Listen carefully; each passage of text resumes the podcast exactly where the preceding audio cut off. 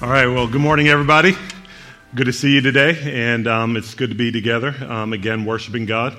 Uh, for those of you I don't know yet, my name's Roland. I'm the lead pastor here, and it's uh, a privilege, really, to share the Word of God with you. So, guys, what we've been doing, I'm going to jump right in today, um, because especially because of the topic that we're covering today. And what we've been doing over the course of um, the past couple of weeks is we've started, along with several other churches in the city, um, a series called Explore God. And um, the past couple of weeks, we covered two important topics, which are um, Does God, life have a purpose? Which the answer to that is yes in Jesus Christ. Um, number two, is there, God, uh, is there a God? Which obviously we talked about the evidences for God, um, some of them last week. And this week, what we're doing is we're talking about uh, a very important topic, which is why does God allow pain and suffering? Why does God allow pain and suffering?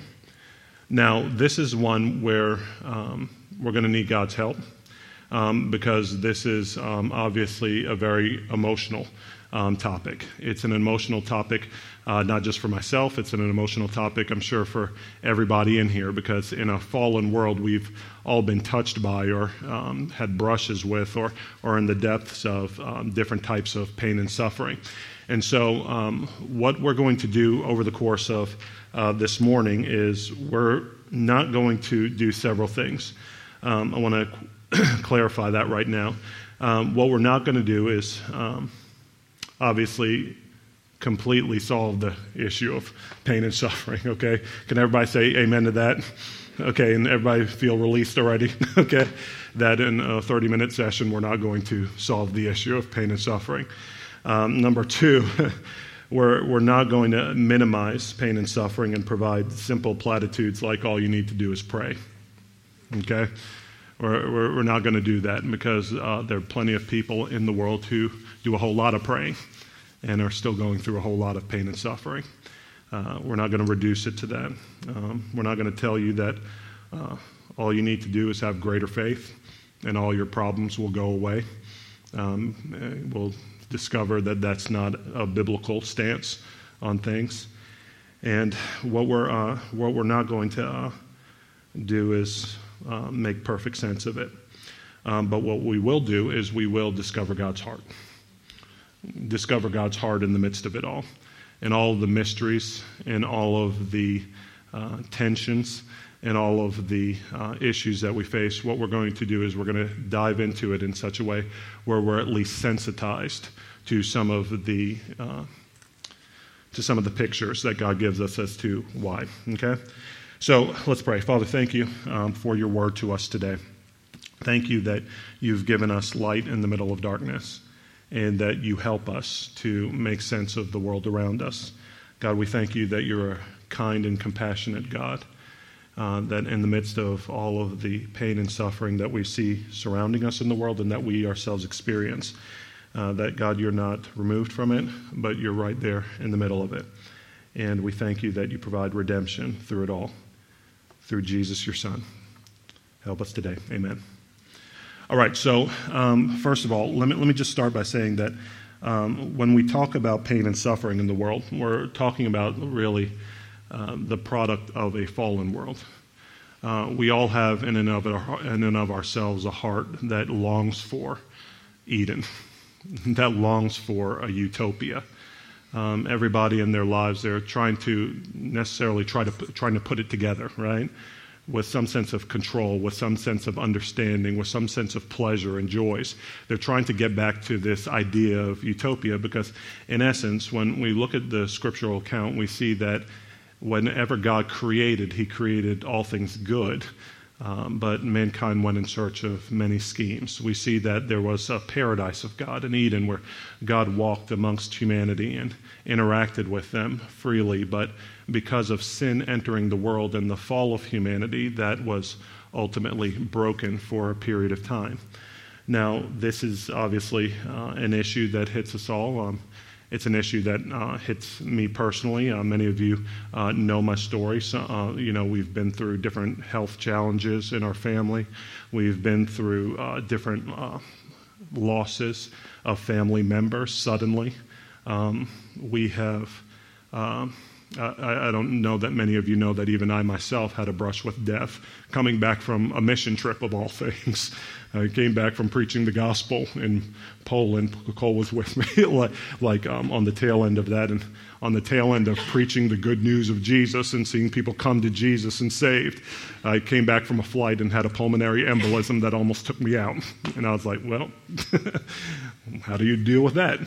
You know? And so, with that um, in mind, we, we, we all have issues, whether it be with your jobs or your relationships, your families, uh, your finances, school, about uh, violations systemic social injustices, sexism, ageism, health issues, crime, poverty, bigotries.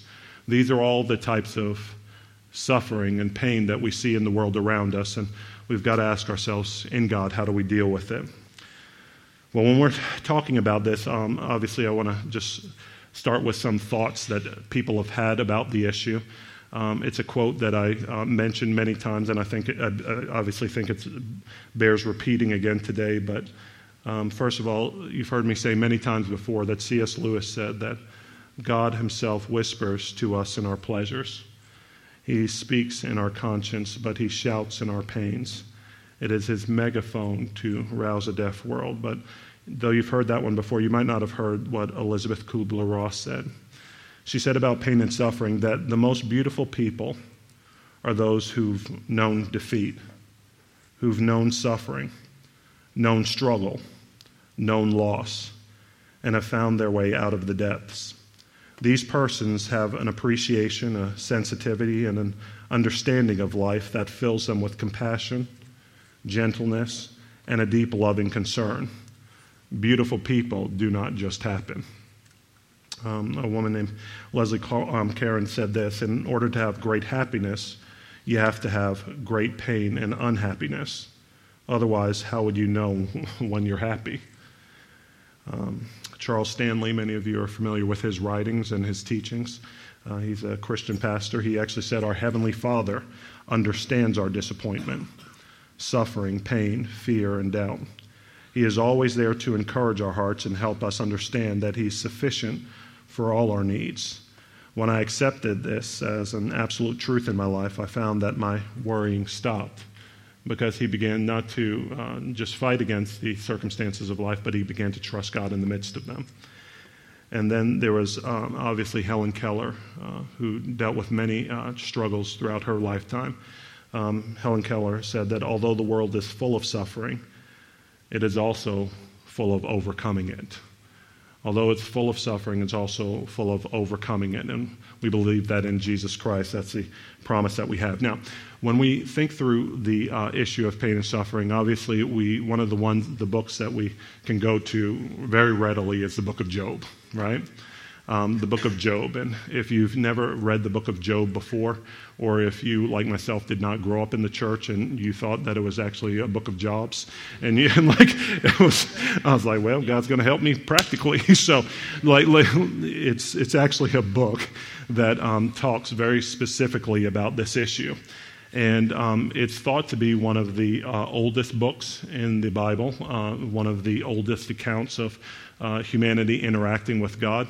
But what's significant about it is, is that uh, Job, if you read the account, and we're not going to go through all of it today, um, it says of him that he was a righteous man and that he was a blameless man in God's sight.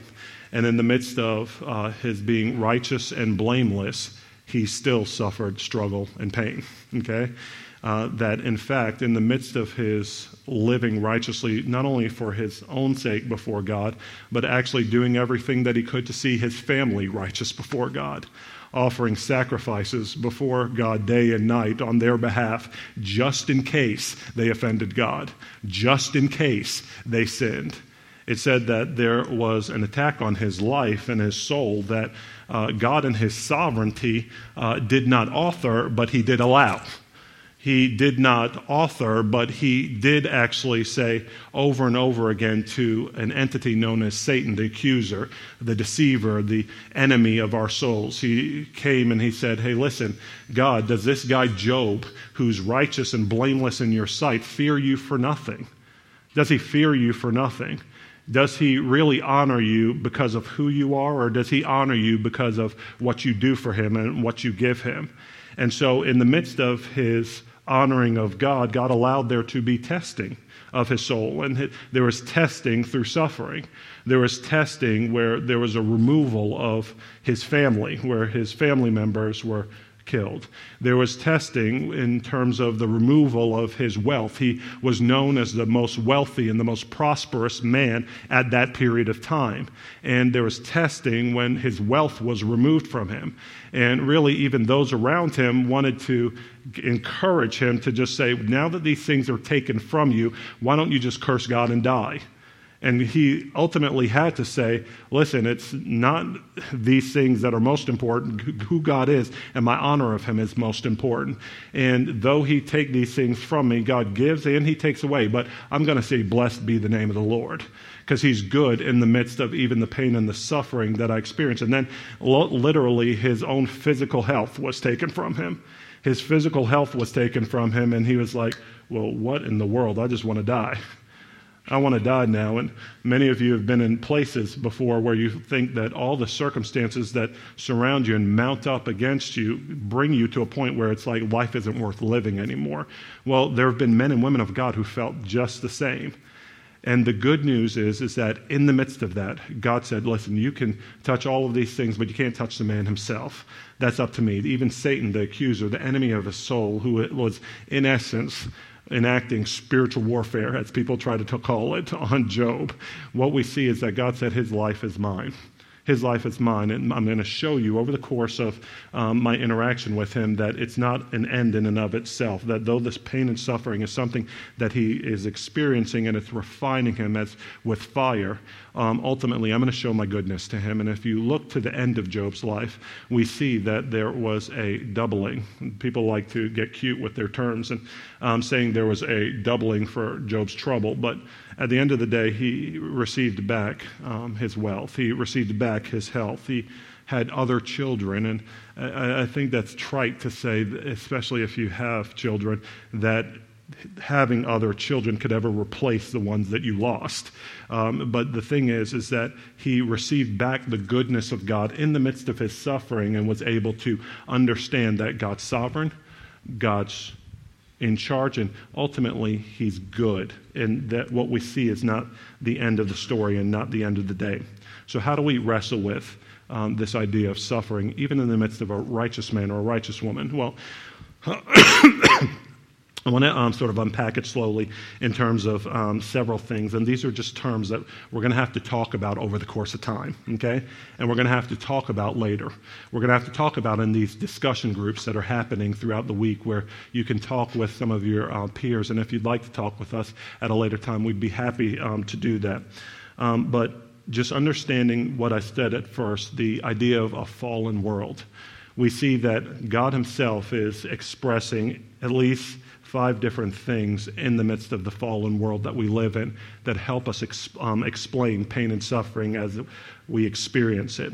And if you're taking notes, these uh, I'd like you to write these at least terms down that you can ponder later. Um, but you can think about God's judgments. You can think about God's mercy. You can think about God's discipline. You can think about God's glory. And you can think about God's suffering. God's suffering. Okay? Number one, I want, I want to uh, talk to you first of all about God's judgments. If you look at Isaiah chapter 26, verses 9 through 10, God's giving us a picture of the suffering that takes place in the world. We understand that the sin entered the world, and with sin entering the world, harm entered the world, suffering entered the world. And many times the sin that we experience, uh, like, that we perform ourselves, we think that it's isolated just to us, but it's not just isolated to us, but sin in fact is passed on, right? If any of you have come from a family um, that like even the world would classify as uh, whole, you know that even in the midst of a whole family, there's dysfunction. How many people can say amen to that? Okay, because even in the midst of a whole family, there is sin that's rampant in people's hearts. And so we see that sin is basically not only enacted by individuals, but it's passed down family lines. You know, um, some people come from families where there was adultery, some people come from families where there was alcoholism, some people come from families where there were violations. And then when those things happen, it doesn't just affect the one who's actually immediately doing the sin, it affects the family line, right? And so the pain and the suffering that are experienced are a product of the fallen world that we see. And what we see that um, God's doing in the midst of Isaiah is he's first talking about his judgments. And he says, My soul yearns for you in the night. This is Isaiah the prophet talking. He says, My soul yearns for you in the night, and my spirit within me earnestly seeks you. For when your judgments are in the earth, the inhabitants of the world learn righteousness. If favor is shown to the wicked, he does not learn righteousness. In the land of uprightness, he deals corruptly and does not see the majesty of the Lord. So when we talk about even a fallen world, what, what he's talking about here is that literally that the judgments or God actually having a response to sin in the world. He has a response to it, actually teaches people righteousness. So literally, if you go on doing things without consequence that are wrong, then more than likely, because of our bent sinful nature, we'll continue to do them until something wakes us up right? Something actually shows us that there is something wrong. There's a product of our sin that actually is destructive. And what God does is He says, My judgments come upon the earth literally to teach people righteousness, to show them that there is a better way, that I haven't designed you or created you for this, because without my judgments, people go on in their sin people go on. And when we think about judgments, we often think about pain and suffering, right? We think about the consequences of people's actions. The psalmist actually wrote this in Psalm 119, verse 67. He says, Before I was afflicted, before I was afflicted, I went astray. Before I was afflicted, I went astray. But now I keep your word. And if you were like me, a little bit of a rubble rouser, like as a kid, um, I was a knucklehead. I was hard headed. Come on now, anybody else hard headed in here? And you were that person in your family that literally. Um, they had to wear you out, metaphorically speaking. I mean, to get the lesson. Was anybody like that? Okay, good. Well, that was me. And I could say this very practically. Before I was afflicted, I often in my school went astray. How many times I, I, had a permanent residence. If people wanted to send me mail, they sent it to my principal's office. Okay, the thing is, is that I was a rubble rouser, but when I was afflicted, I learned to do what was right. In the same way with pain and suffering, God's saying, I'm trying to bring my judgments, matter of fact, not just for your harm, but for your good. And that leads us to the idea of God's mercy. When pain and suffering comes, it can be, at times, at times, an enactment of God's mercy. When we look at Romans chapter 8, verses 18 through 25, this is the Apostle Paul talking, and he's talking about the pain and the suffering that exists in the world. And he started off his letter to the Romans talking about how people were created by a good God, but they decided not to acknowledge him as God nor give thanks to him, but their foolish hearts were darkened and they went astray. Now, when they did this, what happened? Sin entered the world and it started to destroy the relationships, the families, the health, everything that we see around us. But then he specifically talked talked a little bit more clearly about the pain and suffering that exists in the world in Romans chapter 8. And Paul said this I consider that the sufferings of this present time are not worth comparing with the glory that is to be revealed in us. For the creation waits with eager longing for the sons of God. And in the NIV, it says to be revealed. For the creation was subjected to futility not willingly, but because of him who subjected it, in hope that the creation itself will be set free from its bondage to corruption and obtain the freedom of the glory of the children of God. For we know that the whole creation has been groaning together in the pains of childbirth until now. And not only the creation, but we ourselves, who have the first fruits of the Spirit, groan inwardly as we wait eagerly for adoption as sons the redemption of our bodies. For in this hope we were saved. Now, hope that is seen is not hope, for who hopes for what he sees? But if we hope for what we do not see, we wait for it with patience. What's he talking about here? He's saying literally that when humanity was separated from God because of sin, all of creation was affected by it, right? If any of you have an appreciation for creation in here and have a green thumb, anybody have a green thumb in here? Have an appreciation for, you're right. It's sort of like we are destroying our planet. Could everybody say amen to that? Okay, we are destroying our planet. We are destroying God's creation. And the thing about it is that's part of the sin entering the world. And he said it's not just individuals, but all of creation is groaning, groaning for redemption because of the way that humanity is living out life. And what God said is like when people sin, what did he say to humanity? He said, I'm going to make you mortal. I'm going to put an end to your days so that through my redemption that comes through Jesus Christ and my recreation of men and women from the inside out, that ultimately one day you'll be liberated from your bondage to sin that one day you'll be liberated from your bondage to destruction. That's not only destroying your life, but destroying creation itself. And in the midst of destroying creation itself, I'm going to bring you to a place of the glorious freedom of the children of God. That one day, though you're separated from that Eden, that utopia that you all long for, one day I'm going to bring a new heaven. One day I'm going to bring a new earth, the home of righteousness, where neither sin nor death nor crying nor pain exists. And I'm going to make everything new. That's part of the promise of God that He says, listen, part of my mercy is I'm allowing this physical frame to decay so that this isn't all that there is. It doesn't matter how often or how long you work out. How many people say amen to that? If you stop, guess what's going to happen? This thing's going to break down. If you eat right all your life and then go on a Bojangles binge, then what's going to happen? This body is going to break down, right? The point is, is that he's saying it's my mercy to liberate you from your bondage to decay so that ultimately you can come into the glorious freedom of the children of God. God is preparing you for another world.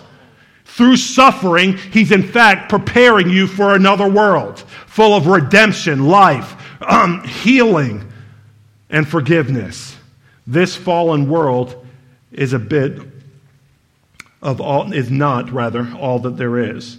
MLK, when he was thinking about the tragedies and the sufferings of uh, humanity in life, he, he actually said it this way that uh, we must accept in this life finite disappointment, but never lose infinite hope.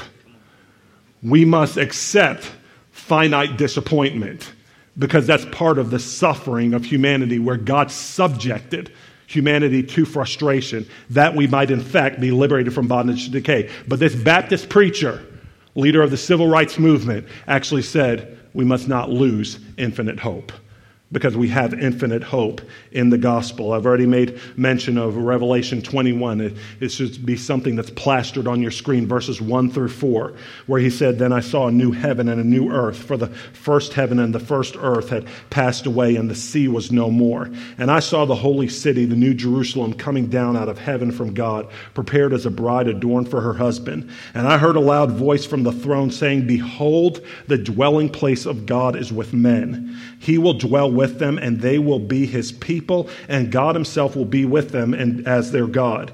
He will wipe away every tear from their eyes, and death shall be no more. Neither shall there be mourning, nor crying, nor pain any more, for the former things have passed away. This is all part of God's mercy, but we get to that point through passing through suffering. We get to that point by passing through suffering. And if this life is all that you hope for, if this life, in this life, is the only hope that you have, it's hell on earth. It's hell on earth. It's what literally a pastor said many years ago, where he said, if this is the only life that you have hope in, this is the best that you ever have it. But for the Christian, this is the worst that they'll ever see.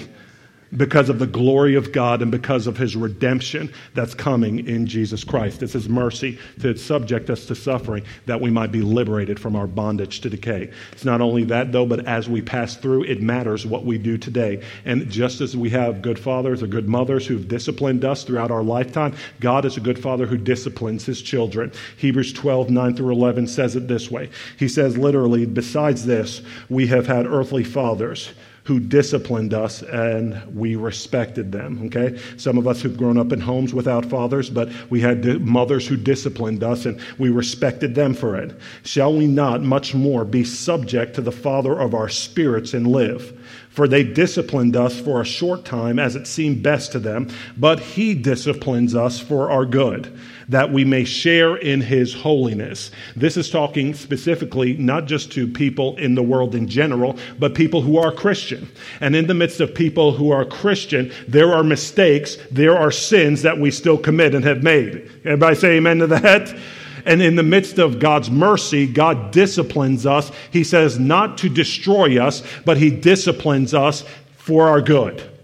He disciplines us as a father for our good when we go astray, meaning he causes things not to go right in our relationships when we sin. He allows things not to go right in our health when we sin. He allows things not to go right in our finances when we sin as a good father to discipline us so that we might participate in his holiness, he says. For the moment, all discipline seems painful. Painful. No discipline is pleasant, right? No discipline is pleasant, but he says it's painful. And he says rather than pleasant. But later, after the fact, it yields the peaceful fruit of righteousness for those who've been trained by it for those who've been trained by it. So, in the midst of some sorts of pain and suffering, some are the results of sort of the cosmic reality of a fallen world that we all live in, and some of it's passed down to us, right? That had nothing to do with me or anything that I ever did. It's all passed down. It's just part of the fallen state of the world. Some of it has to do with God's mercy, where God's trying to liberate us from our bondage to decay. Some of it has to, is our own doing, right? It's a result of our own choices, and God, in His love for us, is disciplining us as a good father, as his children. But then the big question is, is what if I've done nothing wrong, but just like Job, I see pain and suffering in my life? And here, this is the one that's a little bit more delicate and is uh, one that comes with a bit of tension, but this is the one that we see God's glory come into the conversation. God's glory. God's glory, that He's going to work all things out for His glory. That because God has an eternal perspective, we, we feel everything in real time. We see everything. And I, I think the uh, kids are even talking um, through the same topic today in their classroom and they're using one. I, I, read through the children's lesson, and one of the uh, like things that they're talking about is they're making an analogy to a magnifying glass that whenever you have a magnifying glass, it doesn't matter what the reality of the object is. You put a magnifying glass on it, and two things can happen. Number one, it can blow up and look much bigger than it is. And then number two, if it's in the sight of the sun, it can burn. okay? The thing about it is that's what we do with our circumstances as well, right? God has an eternal perspective. He says this is not all that there is, but we have limited temporal perspectives, right? And then number two, what, what happens a lot of times in the midst of pain or suffering, we end up making choices that literally can burn our lives down if we don't trust in the Lord. And what God's saying is, you trust me for my glory. You trust me in the midst of pain and suffering, and I'll walk you through it. My, the favorite example here, they didn't have this in notes, but I added to it. It's basically John chapter 9. And you understand this as a um, instance of pain and suffering because this was a man who was born blind. This was a man who was born blind, and throughout his lifetime, he experienced the suffering of not being able to see, not being able to interact with the world as everyone else. And it said that about Jesus, as he passed by, starting in verse 1, he saw a blind man, I'm sorry, a man blind from birth. And his disciples asked him, Rabbi, which means teacher, who sinned, this man or his parents? Right? Because their understanding was is that every action has a consequence. Every action of like either righteousness or wickedness has a reaction from God that you're going to either be judged or blessed according to your actions. And they were asking them in this context, who, made, who sinned, this man or his parents, that he was born blind? And Jesus answered, It was not that this man sinned or his parents, but that the works of God might be displayed in him. That the works of God might, in fact, be displayed in him. We must work the works of him who sent me while it is day. Night is coming when no one can work. As long as I'm in the world, I'm the light of the world. Having said these things, he spit on the ground and made mud with the saliva.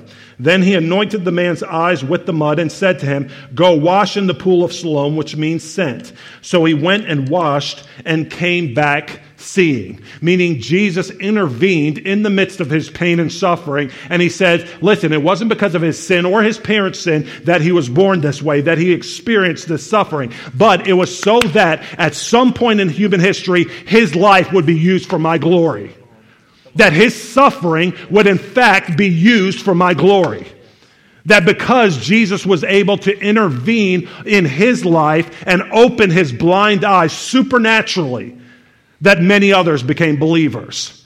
And ultimately, what is the greater value? What is the greater value? Is it the momentary comforts that we have, or is it the eternal reconciliation with God that God provides when He intervenes in a man and a woman's life to save them from hell? He's ultimately saying that all of the social justice and all of the things that we do to alleviate pain and suffering in this earth, if not condensed to and if not directly associated with the eternal gospel of Jesus Christ, all we're doing is making people more comfortable on their way to death. But what we're doing in alleviating and bringing the gospel of Jesus is not only alleviating momentary suffering, but we're seeing God release them from eternal pain and torment through reconciliation with Himself. He said it was for my glory. It's for my glory that this man went through this pain and suffering. And ultimately, it led to life for many around them. But you think to yourself, well, why did he have to use him that way? Is he unfeeling? Is he unconcerned? Because regardless of the ultimate outcome, he still had to go through it. He still had to go through it. And let it be said that God does understand. And we know that he does care because of the life of Jesus himself. Came from eternity, the perfection of fellowship with the Father and the Holy Spirit, coming from where there was no crying, suffering, or pain, and he came and put on human flesh and entered into the suffering. He came and he humbled himself. And he said, I'm going to experience all the temptation. I'm going to experience all of the pain. I'm going to experience fatigue. I'm going to experience hunger. I'm going to experience rejection. I'm going to experience all the things that cause pain and suffering and humanity around you, just like you. And most of all, I'm going to take that suffering on myself on the cross. And he says, Don't tell me I don't understand. Don't tell me I don't understand your pain. Don't tell me I don't understand your plights. Don't tell me I don't understand that you can actually obey me when I give you commands that lead to life. Why? Because I've entered into it myself. And through Jesus, He's done it all for us. And on the cross, He took not only our guilt, He took, not only our shame, He took the very punishment and wrath of God that we should experience because we were rebellious against a holy and a righteous one. And he said, I've given you commands that are to be obeyed and can be obeyed when I make you new. And I bring you not just into suffering, but into new life through my life. But we've got to realize that in the midst of suffering, God Himself has suffered the third person of the Trinity, came and suffered for us on that cross to be able to identify and even set free those who the Bible says have been captive, held captive all their lives by their fear of death, the ultimate suffering. He says, I myself have overcome that, and through me you will overcome too. This is the good news of God. And ultimately, it reflects not just God's suffering, but finally, his love. Let's end with Romans chapter 8. At the end of the day, we trust his goodness and his divine plan because God's given us his word and explained things to us in this way. He says, and we know that for those who love God, and that's an important qualifier, for those who love God, life doesn't just turn out right just for anybody. Everybody realizes that, right? We're in a, again, fallen world and we're reaping the consequences of a fallen world. But for those who love God, all things work together for good. All things. Doesn't seem like it in the moment, doesn't seem like it when you're in the midst of the pain and suffering, doesn't seem like it when you're in the midst of the trial. But he says, For all things work for the good, for those who are called according to his purpose. For those he, whom he foreknew, he also predestined to be conformed to the image of his Son, in order that he might be the firstborn among many brothers. And those whom he predestined, he also called. And those whom he called, he also justified. And those whom, just, whom he justified, he also glorified. What then shall we say to these things? If God is for us, and that's an important revelation to have in the midst of pain and suffering in the midst of pain and suffering, God is for his children, he is for his people. If God is for us, who can be against us? He who did not spare his own son, allowed him to enter into suffering, but gave him up for us all, how will he not also with him graciously give us all things? Who shall bring any charge against God's elect? It is God who justifies. Who is it to condemn? Christ Jesus is the one who died, more than that, who was raised, who is at the right hand of God, who indeed is interceding for us. Who shall separate us from the love of Christ? Shall tribulation, or distress, or persecution, or famine, or nakedness, or danger, or sword? As it is written, For your sake we are being killed all the day long, we are regarded as sheep to be slaughtered. No, in all these things we are more than conquerors through him who loved us. For I'm sure that neither death, nor life, nor angels, nor rulers, nor things present, nor things to come, nor powers, nor height, nor depth, nor anything else in all creation will be able to separate us from the love of God in Christ Jesus our Lord.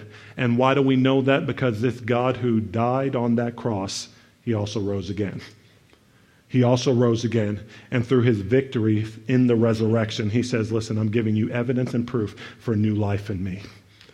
I'm giving you all the evidence that you need that as you repent of your sin, turn away from the pain and suffering that you've caused in the world, and actually come to me in trust, I'm giving you a hope of new life in me. Abundant life now, eternal life to come. He said it starts with knowing me. Now, does it mean that you'll have all the answers to the whys on this side of eternity? The answer is obviously no. But can you have an anchor for your soul? Can you have an anchor for your soul that keeps you from drifting off and breaking yourself against the rocks that ultimately tried to come and wreck the ship that God Himself is trying to steer for you into glory? The answer is yes. The answer is absolutely yes. And we'll close with these things, these thoughts.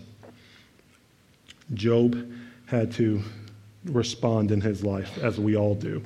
What are we going to do when, not if, but when, we see and experience the pain and suffering around us? What are we going to do and how will we respond? When things go bad, will you lament? Only? Or will you look forward? Will you ask, why me? Or ultimately, like Job, what now? what now? And God, how am I going to meet you in the midst of this? How am I going to see you show yourself in the midst of this? Will you mean will you remain bitter?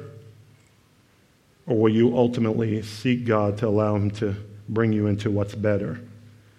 Can you imagine if our entire community decided to never play a victim, but instead to trust God and look to Him in the midst of pain and suffering. Because God is greater than we are, we cannot fully understand or explain all of the problems we encounter. That's the truth. However, we can be certain of God's perfect power, His perfect timing, His perfect purpose, and His perfect love.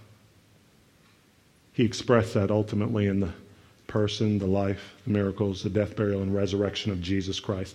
And then now He says, As you've experienced me, I want you to be my hands and feet to help bring that to the world. The suffering that you see around you, I've entered into it. Now be my voice. Be my heart. Be my hands. Be my feet until one day I come, either for you individually or he makes his ultimate return and makes all things new. Amen. All right, we're going to pause there for today. If we can have the worship team come up. As I said at the beginning, this is a this is a tough one, right? This is a tough one, and it's not one to be handled flippantly, loosely, or lightly. And we know even in just passing through some of the topics that we touched upon, it is not comprehensive. Okay? We understand that. But it does at least give us a conversation starter where we can think through from God's heart and His perspective some of the things that will help people. Hopefully, you in here today, if you don't know God, get past some of the emotional obstacles because sometimes the obstacles aren't intellectual, they're not academic, they're emotional. I want to know God. I want to trust God, but I, I'm having an emotional barrier because of the things that I've experienced in my life.